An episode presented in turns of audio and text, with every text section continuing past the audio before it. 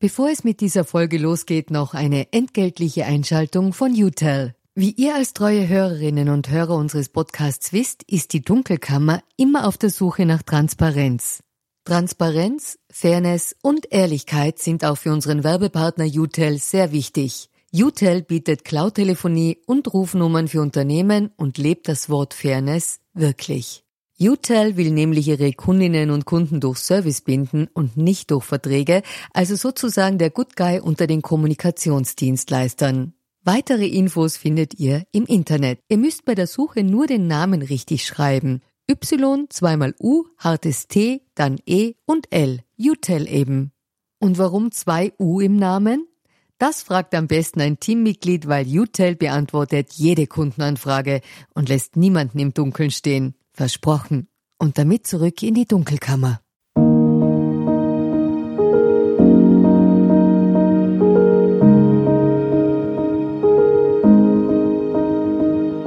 Herzlich willkommen in der Dunkelkammer. Mein Name ist Michael Nickbasch, ich bin freier Journalist und beschäftige mich mit mächtigen Menschen. Also genauer mit der dunklen Seite der Macht.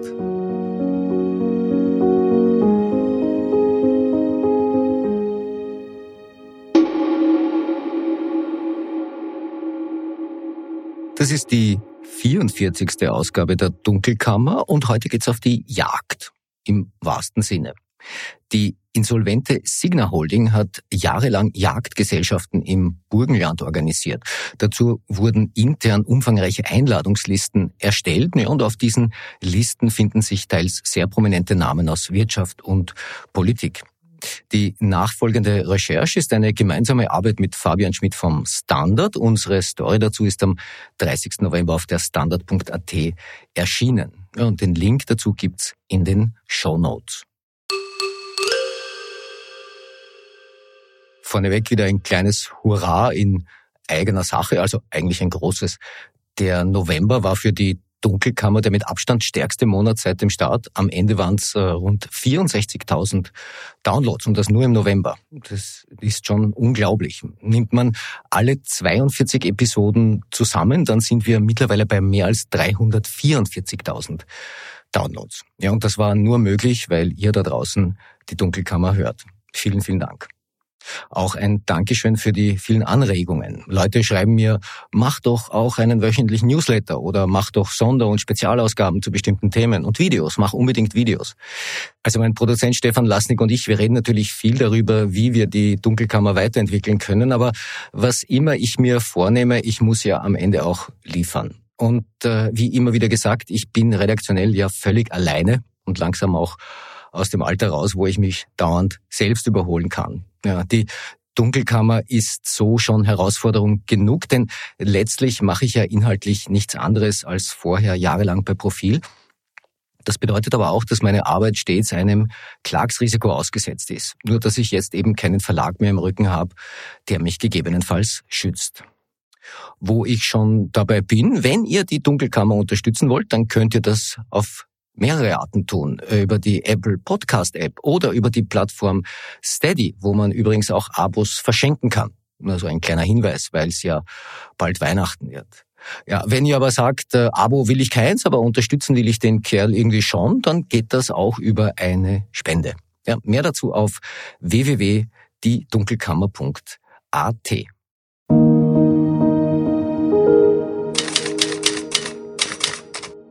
Die Signa-Pleite. Was für eine Geschichte. Der Wunderwutzi René Benko hat sein Wunder verloren. Die Signa Holding GmbH, also das Zentralgestirn dieses weit verzweigten Konglomerats aus hunderten Gesellschaften, die konnte ihre Rechnungen nicht mehr bezahlen und ist nun insolvent. Es ist kein Konkurs, man will es mit einem Sanierungsverfahren in Eigenverwaltung versuchen. Sanierungsverfahren, früher hieß das bei uns übrigens Ausgleich. Ja, und da braucht es eine Quote für die Gläubigerinnen und Gläubiger und das sind in dem Fall zumindest 30 Prozent innerhalb von zwei Jahren. Mal schauen, ob sich das ausgeht. Also die Holding hat offenbar Gesamtverbindlichkeiten von knapp 5 Milliarden Euro. Auf der Vermögensseite sollen Aktiva von 2,77 Milliarden verbucht sein. Und es wird sich zeigen, wie viel davon zu echtem Geld zu machen ist. Ja. Denn am Ende ist alles nur das wert, was jemand bereit ist, dafür zu bezahlen. Soweit es das Bigger Picture betrifft, ist vieles noch unscharf. Aber es treten nach und nach Facetten hervor, die bereits viel über das Innenleben der Signer erzählen. Da wären zum Beispiel die Millionen Honorare für Alfred Gusenbauer und Sebastian Kurz, von denen News zuletzt berichtet hat. Und da wären eben auch die Signer Jagdgesellschaften im Burgenland, die ich mir mit Fabian Schmidt angeschaut habe. Uns wurden Signa-interne Jagdeinladungslisten zugespielt, die zeigen, wie man im Umfeld von René Benko Netzwerkpflege definiert hat. Räumlich spielt die Geschichte in einem Jagdrevier namens Nickelsdorf West. Das hatte die Signa Holding Anfang 2018 gepachtet. Nickelsdorf West war eine von zwei Jagden der Signa. Die zweite gab es in Tirol, eine sogenannte Hochgebirgspacht. Nickelsdorf West ist eine sogenannte Niederwildjagd. Man schießt dort also auf die Kleinen, also hauptsächlich auf äh, Hasen und Fasane. Bereits Ende 2018 wurden dort auf Einladung der Signer erste Jagden organisiert. Und bei der Zusammensetzung der Jagdgesellschaften hatte man sich offenbar einiges vorgenommen. Nach unserem Verständnis war die Erstellung dieser Listen ein Work in Progress. Davon gab es dann immer mehrere Versionen. Da kamen laufend Leute dazu und andere wieder weg. Wer am Ende tatsächlich bei den Jagden war, das geht aus diesen Listen nicht hervor. Aber ein paar Leute haben wir gefunden, die tatsächlich dabei waren. So zum Beispiel der ÖVP-Nationalratsabgeordnete Johannes Schmuckenschlager. Er ist seit 2018 auch Präsident der Landwirtschaftskammer in Niederösterreich. Er hat uns auf Anfrage bestätigt, bei zwei Signer Jagden im Burgenland dabei gewesen zu sein. Schmuckenschlager legt Wert auf die Feststellung, dass das erlegte Wildbret von geringem Wert sei und man erlegte Hasen gegen Bezahlung mitnehmen habe können. Schmuckenschlager weiter. Ich stehe und stand zu diesem Zeitpunkt persönlich und in meinen Funktionen in keinerlei geschäftlicher oder beruflicher Verbindung zu Signer oder den von Ihnen angeführten Personen.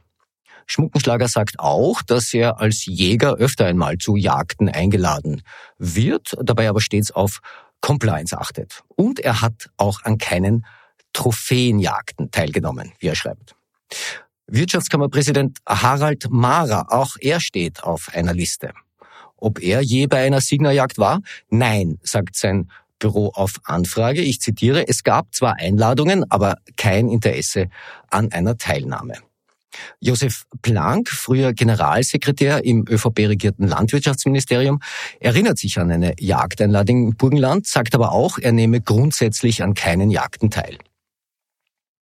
Dietmar Halper, der damalige Direktor der Politischen Akademie der ÖVP, er war eingeladen und er war auch dabei. Ich zitiere, ich erinnere mich an zwei oder drei Jagden im Revier Nickelsdorf, an denen ich teilgenommen habe. Es wurde aus Compliance-Gründen ein Teilnahmebetrag eingehoben, den ich selbst bezahlt habe. Halper hat übrigens gemeinsam mit dem ÖVP-Anwalt Werner Suppan das Buch Korruption beim Kaffeetrinken, eine Orientierung zum Korruptionsstrafrecht für politische Amtsträger und Funktionäre verfasst. Einige der angefragten Teilnehmer haben uns darauf hingewiesen, dass der materielle Wert einer Niederwildjagd sehr, sehr gering sei. Nur damit wir da nicht auf voreilige Schlüsse kommen. Ich sehe da ohnehin eher den ideellen Wert im Vordergrund. Bei Gesellschaftsjagden kommen die Leute zusammen. Man geht, man schießt, man isst, man trinkt und man redet. Soweit es jetzt die Signa betrifft, äh, finden sich auf den Listen auffallend viele Leute mit ÖVP-Bezug. Der niederösterreichische ÖVP-Landeshauptfrau Stellvertreter Stefan Pernkopf zum Beispiel. Er lässt auf Anfrage ausrichten, dass er nie eingeladen gewesen sei und folglich auch nie teilgenommen habe. Dann wären da unter anderem noch die beiden Ex-ÖVP-Vizekanzler Josef Pröll und Wilhelm Molterer sowie der frühere Gemeindebundchef und Immobilienfachmann Alfred Riedl. Wobei wir von ihnen nicht wissen, ob sie am Ende auch wirklich eingeladen waren bzw. teilgenommen haben. Einer, der einmal dabei war, ist der frühere Raiffeisen-Generalanwalt Christian Konrad. Er hat mir erzählt, dass er auf Einladung seines Ex-Schwiegersohnes Christoph Stadelhuber vor etwa fünf Jahren bei einer Hasenjagd im Burgenland dabei war. Stadelhuber war bis 2011 äh, Geschäftsführer der staatlichen Bundesimmobiliengesellschaft, kurz BIG, und äh, wechselte dann zur Signa Holding in leitende Funktion. Und er war einer der Gastgeber der Signa Jagden im Burgenland. Ja, und wie es der Zufall so will, sollte auch Stadelhubers Nachfolger bei der BIC, Hans-Peter Weiß, zur Siegner Jagerei eingeladen werden. Weiß hat alle Einladungen ausgeschlagen, wie uns die Pressestelle der BIC geschrieben hat. Ich zitiere, wie schon bei früheren Medienanfragen klargestellt, hat Herr Weiß erhaltene Einladungen zu Jagdgesellschaften mit dem Hinweis auf Compliance-Gründe abgesagt. Dazu liegen auch schriftliche Absagen vor. Man betont auch, dass sämtliche Termine mit Vertretern der Signa rein geschäftlicher Natur gewesen seien. Gemeint sind damit wohl unter anderem die Verhandlungen rund um das Wiener Postsparkassen Gebäude am Georg-Koch-Platz. Das hatte eine Signa-Firma 2014 von der BAWAG für rund 150 Millionen Euro gekauft. Dann stand es erst einmal lange leer. Es ist denkmalgeschützt, da kannst du nichts umbauen. Ja, und 2019 schloss dann die BIC mit der Signa-Firma einen Baurechtsvertrag über 99 Jahre, um im PSK-Haus Teile des Unibetriebs anzusiedeln. Das ist schön für alle, die in diesem Ambiente arbeiten dürfen und es ist schön für den Eigentümer beziehungsweise den Wert der Immobilie, denn einen auf Jahrzehnte gesehen zuverlässigeren Mieter als den Staat, den gibt es nicht. Die Signa Holding hat auf unsere Anfrage übrigens nicht reagiert. Die ganze Geschichte hat mich an die Jagdgesellschaften der Telekom Austria erinnert, die mich vor mehr als zehn Jahren beschäftigt haben. Ja, und das führt mich auch schon zur Schlusspointe der Mann, der vor mehr als zehn Jahren für die Telekom Austria Jagdgesellschaften zusammenstellte, der hat dann irgendwann den Arbeitgeber gewechselt und ist zur Signa gegangen, ja, um dort unter anderem Jagdgesellschaften zu organisieren. Wenn ich so auf meine Arbeit schaue, denke ich mir manchmal, alles bleibt wie immer. Das war die heutige Ausgabe der Dunkelkammer und ich hoffe einmal mehr, es hat euch gefallen. Feedback und Informationen gerne an redaktion.diedunkelkammer.at. Freue mich über konstruktive Kritik. Hinweise werden wie stets vertraulich behandelt. Bleibt mir gewogen. Ihr hört von mir.